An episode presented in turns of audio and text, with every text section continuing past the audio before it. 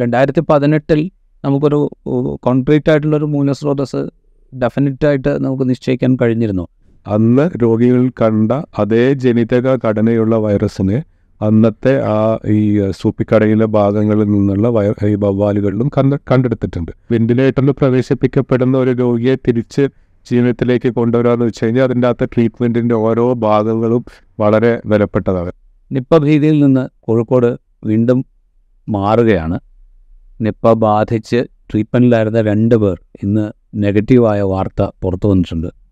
നിപ്പയുടെ Nipah ബാധിക്കാൻ തുടങ്ങിയ കാലം മുതൽ കോഴിക്കോട് ഇത് മൂന്നാമത്തെ തവണയാണ് നിപ്പയുടെ ബാധ ഉണ്ടാകുന്നത്. അന്നു മുതൽ ഇതിനെക്കുറിച്ചുള്ള ആശങ്കകളുണ്ട്. വൺസ് ഈ വൈറൽ ഇൻഫെക്ഷൻ ഉണ്ടായാൽ സർവൈവൽ ചാൻസ് വളരെ കുറവാണ് എന്നുള്ളതാണ് നമ്മൾ കേട്ടിരിക്കുന്നത്. പക്ഷേ ഇവിടെ ബാധിച്ച രണ്ട് പേര് അതും ഒൻപത് വയസ്സുള്ളൊരു കുട്ടിയാണ് ഒരാൾ. രണ്ടുപേരും നെഗറ്റീവ് ആയിരിക്കുന്നു എന്ന വളരെ ശുഭകരമായ നമുക്ക് പ്രതീക്ഷ നൽകുന്ന ഒരു വാർത്തയാണ് ഇന്ന് പുറത്തേക്ക് വന്നത്. ഈ നിപ്പ കോഴിക്കോട് ആദ്യമായിട്ട് കോഴിക്കോടല്ല കേരളത്തിൽ ആദ്യമായിട്ട് റിപ്പോർട്ട് ചെയ്ത സമയം മുതൽ ഇതിനെ കൃത്യമായി ഫോളോ ചെയ്തുകൊണ്ടിരിക്കുന്ന ഡോക്ടർ എസ് അനൂപ് കുമാർ. അദ്ദേഹം ഇപ്പോൾ ആസ്റ്ററിന്റെ critical care unit northern Kerala അതിന്റെ ഡയറക്ടറാണ്. അദ്ദേഹം നമ്മുടെ കൂടെ ഉണ്ട് സ്വാഗതം സാർ ഇൻസൈറ്റിലേക്ക്. നമ്മൾ ഈ മാറി എന്ന് നമ്മൾ പറയുമ്പോൾ ഇതങ്ങനെ ഒരു വെറുതെ മാറില്ലല്ലോ. അതൊരു വലിയ എഫേർട്ട് ഉണ്ടാവും.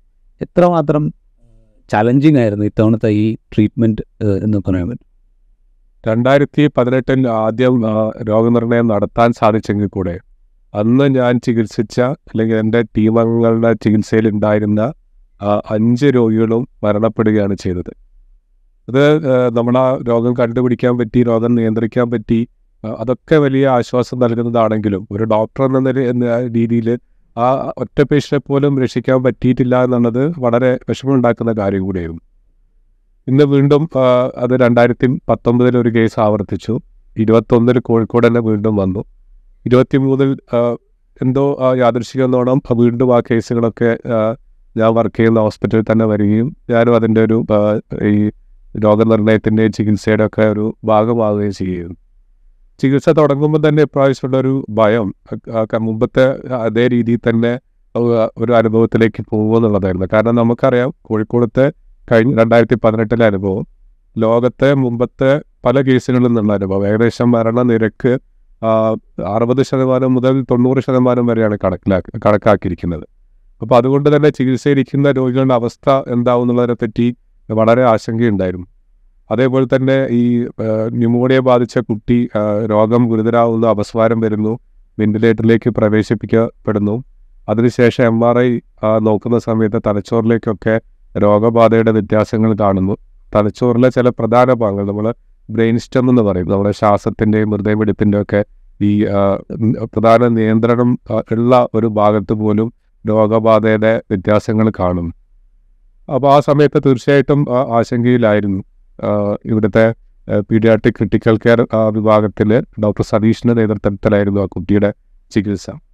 എന്നാൽ ആ കുട്ടിയും മെല്ലെ തന്നെ ഈ രോഗത്തിൽ നിന്ന് വിമുക്തനാകുകയും ഏകദേശം അഞ്ച് ദിവസത്തോളം വെന്റിലേറ്റർ ചികിത്സയ്ക്ക് ശേഷം രോഗം മാറി വരികയും ചെയ്ത ഒരവസ്ഥയാണ് കണ്ടത്.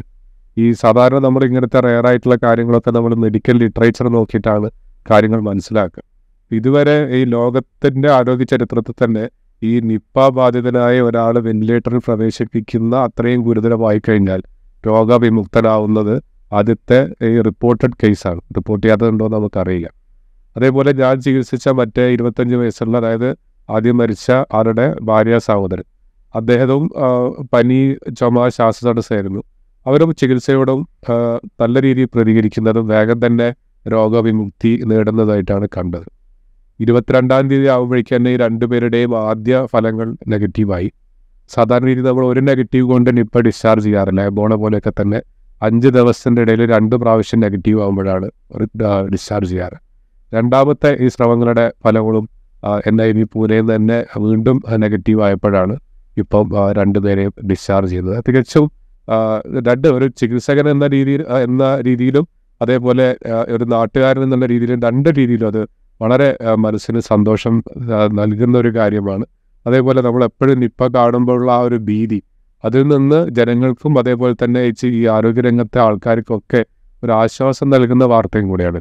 ഇപ്പോൾ ഒരു കാര്യം സൂചിപ്പിച്ചല്ലോ ഇത് ബാധിച്ച് വെന്റിലേറ്ററിലേക്ക് പോയ ഒരാൾ സർവൈവ് ചെയ്യുന്നത് റെക്കോർഡ് ചെയ്യപ്പെടുന്നത് ആദ്യത്തെ കേസായിരിക്കും. അല്ലെങ്കിൽ ആദ്യത്തെ കേസാണ് എന്ന് പറഞ്ഞിട്ടുണ്ട് അപ്പോൾ ഇത് ഇങ്ങനെ സംഭവിക്കുമ്പോൾ ഇത് കേരളത്തിൽ മാത്രമല്ല ഇന്ത്യയിൽ മാത്രമല്ല ലോകവ്യാപകമായി തന്നെ ഈ ഈ ട്രീറ്റ്മെന്റ് എന്ന് പറയുന്നത് ഒരു ഒരു എന്താ പറയുക പഠന വിധേയമാക്കാൻ പാകത്തിലുള്ള ഒന്നായി മാറുകയാണ്. നമുക്കതിനെപ്പറ്റി കൂടുതൽ പഠിച്ചാലേ കാര്യം പറയാൻ പറ്റുള്ളൂ. കാരണം ഇത് ട്രീറ്റ്മെന്റിന്റെ മാത്രം ഗുണം കൊണ്ടാണോ അതല്ല വൈറസിന്റെ ചില വ്യത്യാസങ്ങൾ വന്നിട്ടുണ്ടോ എന്നുള്ളത് പഠന വിധേയമാക്കേണ്ടതാണ്. എന്നാലും വെന്റിലേറ്ററിൽ പ്രവേശിപ്പിക്കപ്പെടുന്ന ഒരു രോഗിയെ തിരിച്ച് ജീവിതത്തിലേക്ക് കൊണ്ടുവരാമെന്ന് വെച്ച് കഴിഞ്ഞാൽ അതിന്റെ അകത്ത് ട്രീറ്റ്മെന്റിന്റെ ഓരോ ഭാഗങ്ങളും വളരെ വിലപ്പെട്ടതാണ്. ഇപ്പോൾ ക്രിട്ടിക്കൽ കെയർ മെഡിസിനിൽ ഈ രോഗിയുടെ ഓരോ അവയവത്തിന്റെ പ്രവർത്തനങ്ങളും ഈ സസൂക്ഷ്മം നിരീക്ഷിച്ചു കൊണ്ടിട്ടുള്ള നിരീക്ഷിച്ചുകൊണ്ടുള്ള ഒരു ചികിത്സാ രീതിയാണ് തുടരുക. അതേ രീതിയിൽ തന്നെ ഇതിനകത്ത് ചില ആന്റി വൈറൽ മരുന്നുകൾ ഉപയോഗിക്കും. തീർച്ചയായിട്ടും നമുക്കതിനെപ്പറ്റി കൂടുതൽ പഠിക്കേണ്ടതാണ്. കാരണം നമുക്കിത് ലോകത്ത് തന്നെ ഏകദേശം ഒരു അറുന്നൂറ്റി അറുപതോളം കേസുകളാണ് ആകെ നിപ്പ റിപ്പോർട്ട് ചെയ്യപ്പെട്ടത്. അതുകൊണ്ട് തന്നെ ഇതിനകത്ത് വലിയ പഠനങ്ങൾ നടന്നിട്ടില്ല. ഇതിലിപ്പോൾ നേരത്തെ സംസാരിച്ചപ്പോൾ ഒരു കാര്യം സൂചിപ്പിച്ചു. ഈ ആരോഗ്യ പ്രവർത്തകരുടെ കാര്യം സൂചിപ്പിച്ചു. ഈ ഏറ്റവും കൂടുതൽ കോൺടാക്ട് ഉണ്ടാവാൻ സാധ്യതയുള്ള ഒരു വിഭാഗം എന്ന് പറയുന്നത് ആരോഗ്യ പ്രവർത്തകരാണ് നേരത്തെ ഉണ്ടായിരുന്ന കേസിലും ആരോഗ്യ പ്രവർത്തകയായ ഒരാൾ മരിച്ചു പോയിരുന്നു.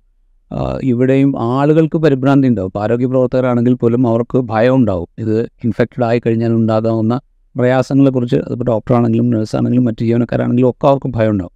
അപ്പോൾ വെച്ചാൽ ഇത്തരം പേഷ്യൻസിനെ ട്രീറ്റ് ചെയ്യുമ്പോൾ ഈ ഒരു ടീം വളരെയധികം കെയർ എടുക്കും. പക്ഷെ എന്നാൽ പോലും ഈ ടീമിന്റെ ഭാഗമായി നിന്ന് ഇതിൽ സജീവമായി പങ്കാളികളാവുക എന്ന് പറയുന്നത് ഒരു വലിയ വലിയ എഫേർട്ടുള്ള കാര്യമാണ് മനസ്സുകൊണ്ട് തന്നെ. എത്രത്തോളം എഫേർട്ടാണ് ഈ ഈ ടീമിലുള്ള ആളുകൾ എടുത്തിട്ടുണ്ടാവുക? തീർച്ചയായിട്ടും നമ്മളൊരു ടീമിനെ നയിക്കുമ്പോൾ അതിനെ മുമ്പിൽ നിന്ന് നമ്മൾ നയിക്കുക എന്നുള്ളതാണ് സാധാരണ ചെയ്യുക. അപ്പോഴാണ് നമ്മളെ ടീമിന് കോൺഫിഡൻസ് ബിൽഡ് ചെയ്യാൻ പറ്റുക.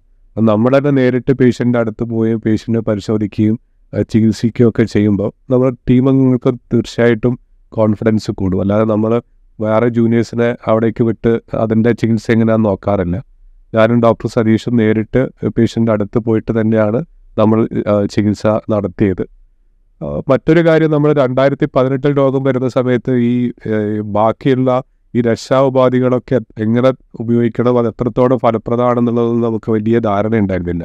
അന്ന് ഞാൻ തന്നെ ഞാനന്ന് ഈ ട്രെയിനിങ് ഒക്കെ കഴിഞ്ഞ് കുറച്ച് കാലം കഴിഞ്ഞിട്ടാണ് അന്ന് രണ്ടായിരത്തി പതിനെട്ടിൽ രോഗികളെ കാണുന്നതെങ്കിലും ഇതേ രീതിയിലുള്ള പി പി ഒക്കെ ഉപയോഗി- ഉപയോ- ഉപയോഗിച്ചുകൊണ്ട് ഒരു രോഗിയെ ചികിത്സിക്കുന്നത് അത് ആദ്യമായിട്ടാണ്. പക്ഷേ പിന്നീട് നമുക്ക് അന്നത്തെ ഒരു പരിചയം പിന്നീട് കോവിഡിന്റെ കാലത്ത് ഏകദേശം ഞാൻ തന്നെ മൂവായിരത്തി അഞ്ഞൂറോളം രോഗികളെ ഞാൻ തന്നെ ഒറ്റയ്ക്ക് ചികിത്സിച്ചിട്ടുണ്ട്.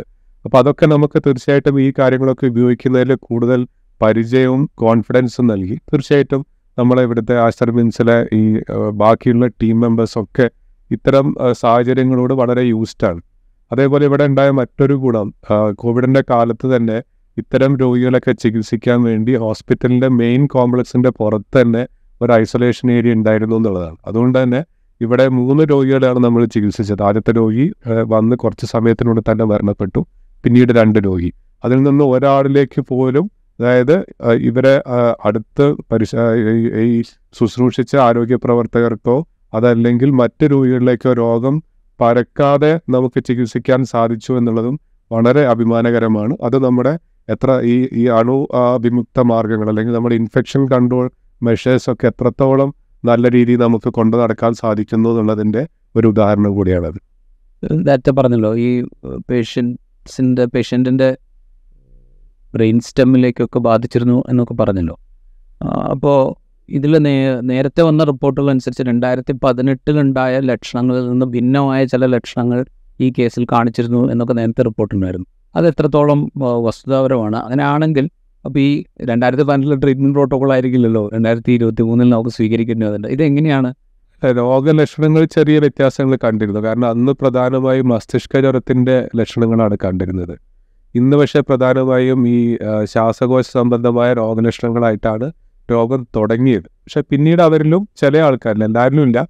ഈ ചികിത്സയിൽ ഇരിക്കുന്ന ഈ കുട്ടിയെ കുട്ടിക്കൊക്കെ തലച്ചോറിനെ ബാധിക്കുന്ന ലക്ഷണങ്ങൾ കൂടെ വന്നു. അപ്പോൾ ആ രോഗലക്ഷണങ്ങളുടെ കാര്യത്തിൽ കഴിഞ്ഞ ഔട്ട്ബ്രേക്കിനെയും മുമ്പത്തെ ഇന്ത്യയിലും ബാക്കി ബംഗ്ലാദേശിലും ഒക്കെ കണ്ട ഔട്ട്ബ്രേക്കിനേക്കാളും വ്യത്യാസം ഉണ്ടായിരുന്നു അതേപോലെ തന്നെ രോഗം നമുക്ക് രോഗത്തിന് ബാക്കി അവയവങ്ങളിലേക്ക് ഉണ്ടാക്കുന്ന വ്യത്യാസം രോഗത്തിന്റെ തീവ്രത രോഗത്തിന്റെ വ്യാപന ശേഷി അതിനൊക്കെ മുമ്പത്തേക്കാളും വ്യത്യാസം ഉണ്ടാ ഉണ്ടായതും ഇതേ രീതിയിൽ തന്നെ നമുക്ക് വേഗം ഈ രോഗം പിടിച്ച് നിർത്താൻ സാധിച്ചതിന്റെയും ഈ മരണനിരക്ക് കുറയാൻ കുറയ്ക്കാൻ സാധിച്ചതിന്റെ ഒരു കാരണമാവാം. അതേപോലെ നമ്മുടെ കോവിഡ് മൂലം മനുഷ്യന്റെ ശരീരത്തിലുണ്ടായ ചില വ്യത്യാസങ്ങൾ ചിലപ്പോൾ കോവിഡ് വാക്സിനുകൾ മൂലം ഉണ്ടായ വ്യത്യാസങ്ങൾ ഇതൊക്കെ ഏതെങ്കിലും രീതിയിലുള്ള ഈ മനുഷ്യന്റെ പ്രതിരോധ ശക്തി ഈ വൈറസിനെതിരെ ഉള്ള പ്രതിരോധ ശക്തിയിൽ എന്തെങ്കിലും വ്യത്യാസം ഉണ്ടാക്കിയിട്ടുള്ളോ എന്നുള്ള കാര്യങ്ങളും നമുക്ക് കൂടുതൽ പഠന വിധേയമാക്കേണ്ടി വരും. ഇപ്പോൾ ഈ വൈറസിന്റെ ജനിതക മാറ്റത്തെക്കുറിച്ച് സൂചിപ്പിച്ചു. അതുപോലെ ഇപ്പോൾ ഈ കോവിഡിന്റെ പ്രതിരോധ കോവിഡ് വന്നത് മൂലമോ അല്ലെങ്കിൽ എന്റെ വാക്സിനേഷൻ മൂലമോ നമുക്കുണ്ടായ പ്രതിരോധ ശേഷിയിലുണ്ടായ മാറ്റത്തെക്കുറിച്ച് സൂചിപ്പിക്കുന്നു. ഇത് നമ്മളിങ്ങനെ ഇടയ്ക്കിടയ്ക്ക് ഉണ്ടാവുന്നു. നമ്മൾ ട്രീറ്റ് ചിലത് ഒന്നോ രണ്ടോ കേസുകളിലെങ്കിലും നമുക്ക് മരണം സംഭവിക്കുന്നു. ബാക്കിയുള്ളവരെ നമ്മൾ ട്രീറ്റ് ചെയ്ത് രക്ഷപ്പെടുത്തുന്നു. നമ്മളിത് കണ്ടെയ്ൻ ചെയ്യുന്നു. ഇതൊക്കെ നടക്കുന്നുണ്ടെങ്കിൽ പോലും ഇതേക്കുറിച്ച് കുറച്ചുകൂടെ ആഴത്തിലുള്ളൊരു പഠനവും ഗവേഷണവും ഒക്കെ വേണ്ടതല്ലേ? എന്നാലേ ഇതിന്റെ ഏത് വിധത്തിലാണ് ഈ വൈറസ് വരുന്നത്? എന്താണ് അതിന്റെ മാറ്റങ്ങൾ? നമ്മൾ എങ്ങനെ പ്രതിരോധിക്കുന്നു? ഇതൊക്കെ പഠിക്കേണ്ടതല്ലേ? തീർച്ചയായിട്ടും താങ്കളുടെ ചോദ്യം വളരെ പ്രസക്തമാണ്. പക്ഷേ അതേ സമയത്ത് തന്നെ അതിന്റെ പരിമിതികൾ കൂടെ നമ്മൾ മനസ്സിലാക്കണം. ഞാൻ മുമ്പേ സൂചിപ്പിച്ചു ലോകത്ത് ആകെ അറുന്നൂറ്ററുപതോളം കേസുകൾ മാത്രമാണ് ഈ രോഗം റിപ്പോർട്ട് ചെയ്യപ്പെട്ടത്. അതിൽ തന്നെ കേരളത്തിലൊഴിച്ച് ബാക്കി സ്ഥലങ്ങളിലൊക്കെ ഈ രോഗബാധ ഉണ്ടായി കുറേ ആൾക്കാർ മരിച്ചു കഴിഞ്ഞ് ആ കേസുകളൊക്കെ മുഴുവനായിട്ട് നിയന്ത്രണ വിധേയമായി. മാസങ്ങൾക്ക് ശേഷമോ വർഷങ്ങൾക്ക് ശേഷമോ ആണ് അത് തിരിച്ച് അതിന്റെ രേഖകളൊക്കെ പരിശോധിച്ച് അത് നിപ്പയാണെന്ന് സ്ഥിരീകരിച്ചത്. അതുകൊണ്ട് തന്നെ ഇത്തരത്തിലുള്ള പഠനങ്ങൾക്കൊന്നും സാധ്യത അല്ലെങ്കിൽ സാഹചര്യം ഉണ്ടായിട്ടുണ്ടായിരുന്നില്ല രണ്ടായിരത്തി പതിനെട്ടിലും ഏകദേശം അതേ സ്ഥിതിയായിരുന്നു. നമ്മൾ രോഗം നമ്മുടെ ഈ പഠനങ്ങളെ പറ്റിയൊക്കെ ആലോചിക്കാൻ തുടങ്ങുമ്പോഴേക്കും തന്നെ രോഗം നിയന്ത്രണ വിധേയമായി.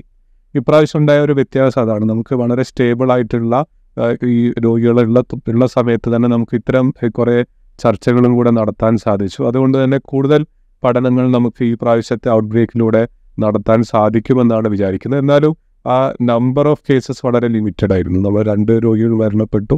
നാല് പേരാണ് ചികിത്സയിലുണ്ടായിരുന്നത് അപ്പോൾ അതിനകത്തു നിന്നുള്ള ലിമിറ്റഡ് ആയ ഡാറ്റ വെച്ചിട്ട് നമുക്ക് പല നിഗമനങ്ങളിലേക്കും പുതിയ കണ്ടെത്തലുകളിലേക്കൊക്കെ എൻ ഐ ബി പൂനെയുടെയും ഐ സി എം ആറിന്റെയും ഒക്കെ സഹായത്തോടു കൂടെ എത്തിപ്പെടാൻ സാധിക്കും എന്നുള്ള ഒരു വിശ്വാസമാണ് ഈ പ്രാവശ്യം ഉള്ളത്. ഈ പറഞ്ഞ N N I V Pune ആണെങ്കിലും ഐ സി എം ആർ ആണെങ്കിലും കേരളത്തിലെ വൈറോളജി ഇൻസ്റ്റിറ്റ്യൂട്ട് ആണെങ്കിലും ഡോക്ടറെ പോലുള്ള ആളുകളാണ്. ഇവരുടെ മുഴുവൻ ഒരു ഒരു കോർഡിനേറ്റഡ് എഫേർട്ട് സത്യം പറഞ്ഞു കഴിഞ്ഞാൽ ഇനി അങ്ങോട്ട് ഞാൻ പറയുന്നത് ഇത് കണ്ടെയ്ൻ ചെയ്തു നമ്മൾ. ആദ്യത്തെ തവണ വന്നപ്പോൾ നമ്മളത് വേഗം മനസ്സിലാക്കി. രണ്ടാമത്തെ വന്നപ്പോൾ മനസ്സിലാക്കി. ഇത്തവണ വളരെ വേഗം മനസ്സിലാക്കി. ഇത് കണ്ടെയ്ൻ ചെയ്തു. പക്ഷേ ഇനി അങ്ങോട്ട് ഇതിന്റെ ഒരു കോർഡിനേറ്റഡ് ആയിട്ടുള്ളൊരു എഫേർട്ട് കോഴിക്കോട് കേന്ദ്രീകരിച്ച് വേണമെന്ന് തോന്നില്ല കാരണം ഇത് മൂന്നാമത്തെ തവണയാണ് കോഴിക്കോട് തന്നെ ഇത് റിപ്പോർട്ട് ചെയ്യുന്നത്. അതായത് കോഴിക്കോട് കേന്ദ്രീകരിച്ചല്ല അത് കേരളത്തിൽ മുഴുവൻ വേണ്ട കാര്യമാണ്. ഞാൻ മനസ്സിലാക്കുന്നതനുസരിച്ച് ആരോഗ്യവകുപ്പും ഈ സർക്കാർ തലത്തിലും അതിനുള്ള ശ്രമങ്ങൾ ഓൾറെഡി തുടങ്ങിക്കഴിഞ്ഞു. അവരുടെ പ്രത്യേക നിർദ്ദേശപ്രകാരമാണ് ഐ സി എം ആറും എൻ ഐ വി ഒക്കെ തന്നെ ഈ കാര്യങ്ങളിലൊക്കെ വളരെ നല്ല രീതിയിൽ തന്നെ ഇടപെടുന്നത്. തീർച്ചയായിട്ടും ഇതിന് പല ഭാഗങ്ങളുണ്ട്. ഇത്തരം ഒരു പഠനത്തിൽ നമ്മൾ ഈ രോഗികളിലേക്കോ അല്ലെങ്കിൽ കുറച്ച് ആൾക്കാരിലേക്കോ പ്രദേശങ്ങളിലേക്കോ മാത്രം ഒരുക്കി നിർക്ക ഒതുക്കി നിർത്താതെ നമ്മളൊരു വൺ ഹെൽത്ത് കൺസെപ്റ്റ് എന്ന് പറയുന്ന രീതിയിൽ ഇത് ജന്തുജന്യ രോഗമാണ് അപ്പം വവ്വാലുകളിൽ എന്തൊക്കെ വ്യത്യാസം ഉണ്ടാവുന്നു? അതിന്റെ ആവാസ വ്യവസ്ഥയിൽ ഉണ്ടാവുന്ന വ്യത്യാസം. ഏത് രീതിയിലാണ് വവ്വാലിൽ നിന്ന് മനുഷ്യരിലേക്ക് രോഗവ്യാപനം നടക്കുന്നത്? അത് മനസ്സിലാക്കി നമുക്ക് ഏതൊക്കെ രീതിയിൽ അതിനെ മുൻകൂട്ടി മനസ്സിലാക്കി ആ രോഗവ്യാപനം തടയാൻ സാധിക്കും? എങ്ങനെ വളരെ തുടക്കത്തിൽ തന്നെ രോഗങ്ങൾ കണ്ടുപിടിക്കാൻ പറ്റും? അതിനുശേഷമുള്ള ഇത് ഉണ്ടാവുന്ന വ്യത്യാസങ്ങൾ എന്തൊക്കെയാണ്? ഇതൊക്കെ ഒരു പഠന വിധേയമാക്കണം. അല്ലാതെ നമ്മൾ ആ രോഗിയെ ചികിത്സിക്കുന്നതിലോ രോഗം കണ്ടുപിടിക്കുന്നതിലേക്കോ അല്ലെങ്കിൽ അതിന്റെ മൂലസ്രോതസ് കണ്ടുപിടിക്കുന്നതിലേക്കോ മാത്രമല്ല. ഇതൊരു വലിയ രീതിയിലേക്ക് ഒരു ഇതിനെ ഈ ഞാൻ നേരത്തെ പറഞ്ഞ രീതിയിൽ ഒരു വൺ ഹെൽത്ത് കൺസെപ്റ്റ് എന്നുള്ള രീതിയിലേക്ക് തന്നെ ഇതിന്റെ പഠനങ്ങൾ ഡെവലപ്പ് ചെയ്ത് വരണം. ഞാൻ മനസ്സിലാക്കുന്നതനുസരിച്ച് അത് ആരോഗ്യവകുപ്പും സർക്കാരും അത് വളരെ സീരിയസ് ആയിട്ട് തന്നെ ഇപ്രാവശ്യം ഈ കാര്യങ്ങളെ നോക്കിക്കാണുന്നു എന്നാണ് ഞാൻ മനസ്സിലാക്കുന്നത്. ഈ മൂലസ്രോതസ്സിന്റെ കാര്യം പറഞ്ഞു. ഇത് രണ്ടായിരത്തി പതിനെട്ടിൽ നമുക്കൊരു കോൺക്രീറ്റ് ആയിട്ടുള്ളൊരു മൂലസ്രോതസ് ഡെഫിനറ്റായിട്ട് നമുക്ക് നിശ്ചയിക്കാൻ കഴിഞ്ഞിരുന്നു. ഇത്തവണ അത് കഴിഞ്ഞിട്ടില്ല. ഇപ്പോൾ അവിടെ നിന്ന് പിടിച്ച ഓവാലുകളിലൊന്നും ഇതിന്റെ സാന്നിധ്യമില്ല എന്നുള്ള റിപ്പോർട്ടുകൾ കണ്ടു. അത് എത്രത്തോളം വസ്തുതാപരമാണ്. ഈ രണ്ട് കാരണങ്ങൾ രണ്ട് കാര്യങ്ങളും തെറ്റാണ്. രണ്ടായിരത്തി പതിനെട്ടിൽ അന്ന് എൻ ഐ വി പൂന തന്നെ പ്രസിദ്ധീകരിച്ച ഒരു പഠന റിപ്പോർട്ടിൽ അന്ന് രോഗികൾ കണ്ട അതേ ജനിതക ഘടനയുള്ള വൈറസിനെ അന്നത്തെ ആ ഈ സൂപ്പിക്കടയിലെ ഭാഗങ്ങളിൽ നിന്നുള്ള വയ ഈ വവ്വാലുകളിലും കണ്ട കണ്ടെടുത്തിട്ടുണ്ട്. അങ്ങനെ നമുക്ക് ചെയ്യാൻ പറ്റുള്ളൂ. അങ്ങനെയാണ് നമ്മുടെ മൂലസ്രോതസ്സിനെ കണ്ടുപിടിക്കുന്നത്. അപ്പോൾ അതുകൊണ്ട് തന്നെ രണ്ടായിരത്തി പതിനെട്ടിലെ ഈ മൂലസ്രോതസ് വവ്വാലുകളാണ് എന്നുള്ള കാര്യത്തിൽ യാതൊരു സംശയവുമില്ല പക്ഷെ അന്നും വ്യക്തമാവാതിരുന്നത് ഏത് രീതിയിലാണ് വവ്വാലിൽ നിന്ന് മനുഷ്യരിലേക്ക് രോഗം വന്നത്?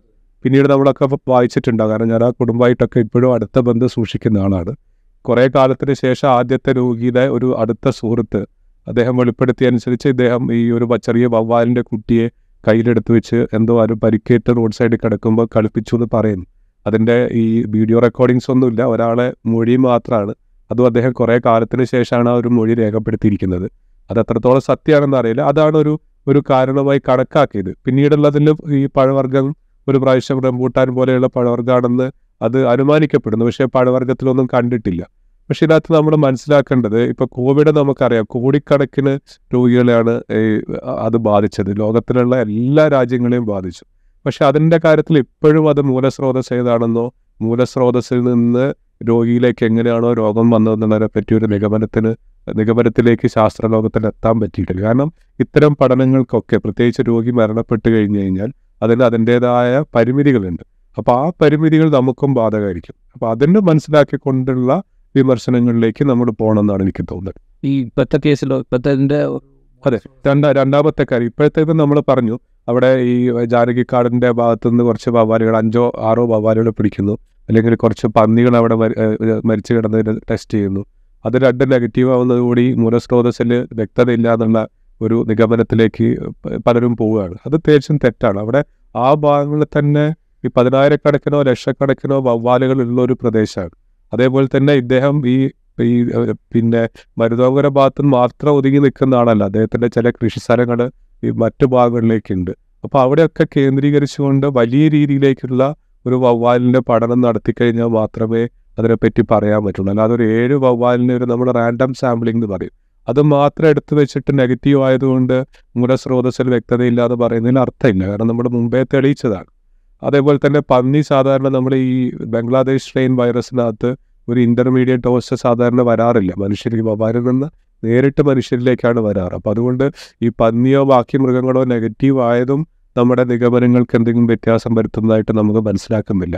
എന്നിരുന്നാലും ഞാൻ നേരത്തെ ഒക്കെ സൂചിപ്പിച്ച പോലെ ഇത് ഏത് രീതിയിലാണ് വവ്വാലുകളിൽ നിന്ന് മനുഷ്യരിലേക്ക് രോഗവ്യാപനം നടക്കുന്നത് എന്ന് മനസ്സിലാക്കി കഴിഞ്ഞാൽ ഇനി വരുന്ന കാലങ്ങളിലെങ്കിലും രോഗപ്രതിരോധ മാർഗങ്ങൾ കുറച്ചുകൂടെ ശക്തമായ രീതിയിൽ നമുക്ക് നടത്താൻ സാധിക്കും. അതേപോലെ തന്നെ ഏതൊക്കെ ഭാഗങ്ങളിലാണ് ഇതിന് സാധ്യത കൂടുതൽ എന്നുള്ളതും നമുക്ക് കുറച്ചുകൂടെ കൃത്യതയോടുകൂടെ മനസ്സിലാക്കും. അതേപോലെ തന്നെ ഇത് കേരളത്തിലോ കോഴിക്കോടോ മാത്രം ഒതുങ്ങി നിൽക്കുന്ന ഒരു അസുഖമാണെന്ന് എനിക്ക് തോന്നിയിട്ടില്ല. അതായത് അത് പലരും നമ്മൾ ദേശീയ മാധ്യമങ്ങളാണെങ്കിലും അന്തർദേശീയ മാധ്യമങ്ങളാണെങ്കിലും ഒക്കെ ഏറ്റവും അധികം ചോദിക്കുന്ന കാര്യമാണ്. എന്തുകൊണ്ട് കോഴിക്കോട്? ഞാൻ അവരുടെ അടുത്തൊക്കെ പറഞ്ഞൊരു കാര്യം. ഇത് കോഴിക്കോട് മാത്രം ഈ രോഗം വരുന്നതല്ല. ഇത് ചില കാരണങ്ങൾ കൊണ്ട് കോഴിക്കോട് മാത്രം രോഗം കണ്ടുപിടിക്കപ്പെടുന്നു. കാരണം ഈ പഴന്തീനി വവ്വാലുകൾ നമ്മുടെ ഈ ഈ- ഒരു സൗത്ത് ഈസ്റ്റ് ഏഷ്യൻ രാജ്യങ്ങളിലും ഈ ഓസ്ട്രേലിയ തുടങ്ങിയ രാജ്യങ്ങളിലൊക്കെ ഒരു വലിയ ഭാഗങ്ങളിലുണ്ട്.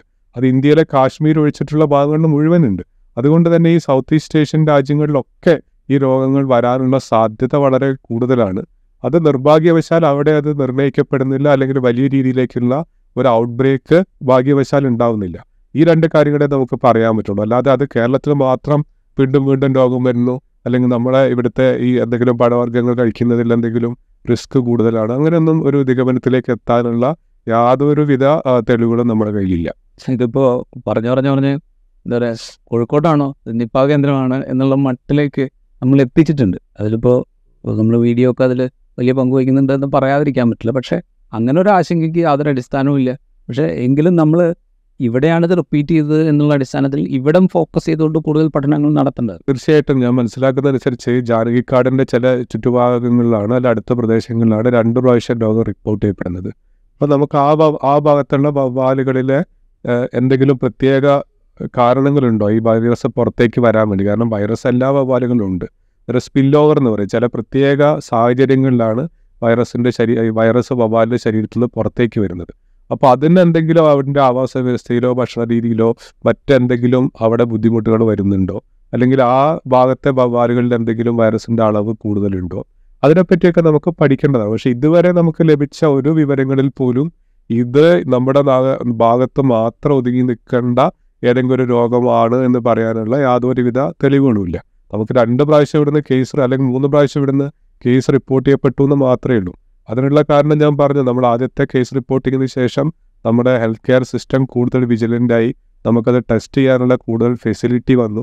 നമ്മുടെ എൻ ഐ വി പൂനെയായിട്ടൊക്കെ ബന്ധപ്പെടുമ്പോൾ മനസ്സിലാക്കുന്നത് ഇന്ത്യയിൽ നിന്ന് തന്നെ ഇത് വീണ്ടും വീണ്ടും ടെസ്റ്റ് ചെയ്യാൻ ആവശ്യപ്പെടുന്നത് കേരള സംസ്ഥാനത്തെ വെച്ച് മാത്രമാണ് വേറെ ഭാഗങ്ങളിലൊന്നുമില്ല. അപ്പം അതുകൊണ്ട് അവിടെയൊന്നും രോഗമില്ല എന്നുള്ളത് മാത്രമല്ല പല ഈ മസ്തിഷ്ക ഈ ജ്വരത്തിന്റെ ലക്ഷണങ്ങളായിട്ടും അതേപോലെ ന്യൂമോണിയ ആയിട്ടും ഒക്കെ കൃത്യമായ ഡയഗ്നോസ് ഇല്ലാതെ ഇന്ത്യയിലെ പല ഭാഗങ്ങളിലുള്ള ആൾക്കാർ മരണപ്പെടുന്നുണ്ട്. അതൊരു പക്ഷേ ഇതുപോലെയുള്ള തീർച്ചയായിട്ടും അതെ. വൈറൽ ഇൻഫെക്ഷൻസ് ആവാം അത് ഐഡന്റിഫൈ ചെയ്യുന്നില്ല എന്ന് മാത്രം. പിന്നെ ഇതിൽ ഈ തവണ വന്നപ്പോൾ ഇപ്പോൾ നേരത്തെ അത് സൂചിപ്പിക്കുകയും ചെയ്തു പന്നികൾ കാട്ടുപന്നികൾ ഇങ്ങനെ മരിച്ചു കിടക്കുന്നു. പന്നികളിലേക്ക് വരാനുള്ള സാധ്യത ഇതിനെക്കുറിച്ചൊക്കെ ഒരുപാട് റിപ്പോർട്ടുകൾ വന്നു. ഞാൻ പറയുന്ന മാധ്യമ റിപ്പോർട്ടുകളാണ്. സ്വാഭാവികമായിട്ടും ഇങ്ങനത്തെ ഒരു ഔട്ട് ബ്രേക്ക് ഉണ്ടാകുന്ന സമയത്ത് ഇത്തരം റിപ്പോർട്ടുകൾ വരിക എന്ന് പറയുന്നത് സ്വാഭാവികമാണ്. അതിനുള്ള സാധ്യത കേരളത്തെ സംബന്ധിച്ച് കുറവാണ് എന്നാണോ ഡോക്ടർക്ക് തോന്നുന്നത്? തീർച്ചയായിട്ടും ഞാൻ പറഞ്ഞല്ലോ നമ്മൾ ഈ രണ്ട് രീതിയിലുള്ള ജനിതക ഘടനയിലുള്ള വൈറസുകളാണ് ഉള്ളത്. ഒന്നൊരു മലേഷ്യൻ സ്ട്രെയിൻ അതാണ് ഒരു പന്നികളിലൂടെ മനുഷ്യരിലേക്ക് വരുന്നത്. നമ്മൾ രണ്ടായിരത്തി പതിനെട്ടിലൊക്കെയുള്ള പഠനം അനുസരിച്ച് നമുക്ക് ബംഗ്ലാദേശി സ്ട്രെയിനാണ് അതിന്റെ തന്നെ ചെറിയൊരു വകഭേദം വന്ന Indian clone of Bangladeshi strain എന്നാണ് അതിനെ അന്ന് സൂചിപ്പിച്ചിരിക്കുന്നത്. അതിൽ ഇതേ രീതിയിൽ ഈ വവ ആദ്യത്തെ രോഗം വവ്വാലുകളിൽ നിന്ന് മനുഷ്യരിലേക്കും പിന്നീട് മനുഷ്യരിൽ നിന്ന് മനുഷ്യരിലേക്കാണ് രോഗം വ്യാപിക്കുന്നത്. അതുകൊണ്ട് തന്നെ അതിന്റെ ഒരു ഇന്റർമീഡിയറ്റ് ഹോസ്റ്റ് വരാനുള്ള സാധ്യത വളരെ കുറവാണ്. പക്ഷേ നമുക്ക് മനുഷ്യര് രോഗബാധിതരാവുന്ന പോലെ തന്നെ മറ്റു മൃഗങ്ങൾക്കും പ്രത്യേകിച്ച് ഇതേ രീതിയിൽ അവരൊരു ഈ ഇതിന്റെ ഈ സ്പിൻ ഓവർ വരുന്ന സമയത്ത് ആക്സിഡന്റലായിട്ട് എക്സ്പോസ് ആവുകയാണെങ്കിൽ രോഗം വരാനുള്ള സാധ്യത തള്ളിക്കളയാൻ പറ്റില്ല. അവസാനമായിട്ട് വളരെ പേഴ്സണൽ ആയിട്ടുള്ളൊരു കാര്യം ചോദിക്കും. ഇപ്പോൾ രണ്ടായിരത്തി പതിനെട്ടിൽ ഇങ്ങനെ ഔട്ട് ബ്രേക്ക് ഉണ്ടായപ്പോൾ അതിനെ തിരിച്ചറിയുന്നതിൽ വലിയ പങ്ക് വഹിച്ചു. ഇത്തവണ രണ്ട് ജീവനുകൾ തിരികെ കൊണ്ടുവരുന്നതിൽ വലിയ പങ്ക് വഹിച്ചു. വ്യക്തിപരമായിട്ട് എങ്ങനെയാണ് ഈ ഇപ്പോൾ കോവിഡിന്റെ കാലം നമ്മളെ മനുഷ്യന്മാരെ മൊത്തത്തിൽ മാറ്റിയിട്ടുണ്ട്. അതിനേക്കാൾ ഗുരുതരമായ ഒരു വൈറലിന്റെ വൈറസിന്റെ അറ്റാക്ക് ഉണ്ടാകുമ്പോൾ രണ്ട് തവണ അതിന്റെ ക്രിട്ടിക്കൽ വിഭാഗത്തിന്റെ ഭാഗമായി നിൽക്കേണ്ടി വന്നു. അതിനെ ലീഡ് ചെയ്യേണ്ടി വന്നു. അതെങ്ങനെയാണ് വ്യക്തിപരമായി ഒരു ഡോക്ടർ എന്നുള്ള നിലയിൽ സ്വാധീനിക്കുന്നത് മനുഷ്യൻ എന്നുള്ള നിലയിൽ സ്വാധീനിക്കും. ഡോക്ടർ എന്നുള്ള രീതി എനിക്ക് തോന്നുന്നു ആദ്യത്തെ സമയത്ത് ഞാൻ പറഞ്ഞു നമുക്കതിനകത്ത് എന്തൊക്കെയാണ് എങ്ങനെയാണ് അതിന്റെ വരും വരായകളെ പറ്റി വലിയ ധാരണ ഉണ്ടായിരുന്നില്ല. നമ്മൾ അന്ന് ഈ ഡയഗ്നോസ് ചെയ്തതിന്റെ ഒരു ത്രില്ലും കാര്യങ്ങളും ഒക്കെ ആയിരുന്നു പിന്നീട് വരുമ്പോഴാണ് നമ്മൾ അതിനെപ്പറ്റി കൂടുതൽ മനസ്സിലാക്കുന്നത്. അതേപോലെ നമ്മൾ സാധാരണ ക്രിട്ടിക്കൽ കെയർ മെഡിസിൻ എന്ന് പറഞ്ഞു കഴിഞ്ഞാൽ ഗുരുതരമായ രോഗികളെ ഈ ഐ സിയുവിന്റെ നാല് ചുവരുകൾക്കുള്ളിൽ വെച്ച് മാത്രം ചികിത്സിക്കുന്ന ഒരു വിഭാഗമാണ്. നമ്മൾ സാധാരണ പബ്ലിക്കായിട്ട് വലിയ രീതിയിൽ ഇടപഴകാറില്ല. തീർച്ചയായിട്ടും ആ നിപ്പ തന്ന ഒരു ഒരു ഒരു എന്താ പറയുക ഒരു പബ്ലിക് ഫേസ് ആണ്. ഇത്തരം പല കാര്യങ്ങളിലും പിന്നീട് വന്ന കോവിഡിലും ഒക്കെ തന്നെ ഒരു ഡോക്ടർക്ക് ഒരു ജനകീയ മുഖം കൂടെ വേണം. അതല്ലെങ്കിൽ ജനങ്ങളായിട്ടും കൂടെ ഒരു പബ്ലിക് അവയർനെസ് ഉണ്ടാകുന്ന കാര്യങ്ങളും കൂടെ ചെയ്യുക ചികിത്സയിൽ മാത്രം ഒതുങ്ങി നിൽക്കാതെ അത്തരത്തിലുള്ള കാര്യങ്ങളൊക്കെ പഠിപ്പിച്ചത്. തീർച്ചയായിട്ടും അത് പിന്നീട് ഇങ്ങോട്ട് പിന്നീട് കോവിഡ് വന്നപ്പോഴും പിന്നീട് നിപ്പ വന്നപ്പോഴും അത്ര പല രോഗങ്ങൾ വന്നപ്പോഴൊക്കെ അത് എന്റെ ജീവിതത്തിന്റെ ഭാഗമായി. അതേപോലെ വേറെ ഒരു അതിന്റെ ഒരു മറ്റൊരു വശം എന്ന് പറഞ്ഞു കഴിഞ്ഞാൽ ഇപ്പോൾ പലരും ഞാനൊരു ചില ഭാഗത്തിലൊക്കെ കണ്ട് ഇത് ചില മാധ്യമങ്ങളിലൊക്കെ തന്നെ കണ്ടു. നിപ്പ വിദഗ്ധനായ അല്ലെങ്കിൽ നിപ്പ ശാസ്ത്രജ്ഞൻ എന്നൊക്കെ പറഞ്ഞിട്ട്. ഞാൻ ഞാൻ ചെയ്യുന്ന ജോലിയുടെ അല്ലെങ്കിൽ ചികിത്സിക്കുന്ന രോഗികളുടെ ഒരു പോയിന്റ് വൺ ശതമാനം മാത്രമേ ഇത് നിപ്പ വരുന്നുള്ളൂ ബാക്കിയുള്ള പല അണുബാധകൾ അല്ലെങ്കിൽ മറ്റു രീതിയിലുള്ള പല ഗുരുതരമായ രോഗങ്ങളൊക്കെ ചികിത്സിക്കുന്ന വിഭാഗത്തിലുള്ള ഒരു ഡോക്ടറാണ് ഞാൻ. വ്യക്തിപരമായി ഈ എന്താ പറയുക ഒരു കുറെ കൂടെ ആളുകളോട് കമ്മ്യൂണിക്കേറ്റ് ചെയ്യേണ്ട ആവശ്യമുണ്ട് ഇത്തരം വൈറൽ ഇൻഫെക്ഷൻസിന്റെ കാര്യത്തിൽ അല്ലെങ്കിൽ ഇത്തരം ഇൻഫെക്ഷൻസിന്റെ കാര്യത്തിൽ തന്നെയും എന്ന ബോധ്യത്തിലാണ് ഇപ്പോൾ ഉള്ളത്. തീർച്ചയായിട്ടും. ഞാൻ പറഞ്ഞില്ല ഇപ്രാവശ്യത്തെ ഈ രോഗനിർണയത്തിന്റെ ചികിത്സേന്റെ ഒക്കെ ഭാഗമാവുന്നതിനേക്കാൾ ഏറ്റവും സന്തോഷം തോന്നിയത് ഇപ്രാവശ്യം പലരും നമ്മൾ തുടക്കത്തിലെ ഇത് വലിയ രീതിയിലേക്കുള്ള വ്യാപനം വരില്ല വലിയ രീതിയിലേക്ക് ഭയപ്പാടിന് ആവശ്യതയില്ല എന്നുള്ള കാര്യങ്ങളൊക്കെ ജനങ്ങളെ പറഞ്ഞ് മനസ്സിലാക്കാനും കൂടെ സാധിച്ചു. അതും നമുക്കൊരു ഒരു പബ്ലിക് ഫേസും കൂടെ ഉള്ളതുകൊണ്ടാണ് നമ്മളത് പറയുമ്പോൾ ജനങ്ങൾക്ക് അതിനകത്തൊരു വാല്യൂ ഉണ്ടെന്നുള്ളത് മനസ്സിലാക്കുന്നത്. എനിക്ക് തോന്നുന്നു ഈ ജനങ്ങളുടെ ആശങ്ക അകറ്റാൻ സാധിക്കുക എന്നുള്ളതും ഒരു ഡോക്ടർ എന്ന ഡോക്ടർ എന്ന രീതിയിൽ നമുക്കൊരു വളരെ ഈ എന്താ പറയുക സന്തോഷം നൽകുന്ന ഒരു കാര്യം കൂടിയാണ്. ചികിത്സ മാത്രമല്ല ജനങ്ങളുടെ ആശങ്ക അകറ്റുക എന്നുള്ളത് കൂടി വൈദ്യമാകുന്ന ഒരു കാലത്താണ് നമ്മൾ ജീവിച്ചുകൊണ്ടിരിക്കുന്നത്. ആ വൈദ്യശാസ്ത്രത്തിലാണ് ഡോക്ടർ എസ് അനൂപിനെ പോലെയുള്ള ആളുകൾ അവരുടെ പ്രാഗൽഭ്യം നമുക്ക് മുമ്പിൽ തെളിയിക്കുന്നത്. ഇൻസൈറ്റിൽ മറ്റൊരു എപ്പിസോഡുമായി വീണ്ടും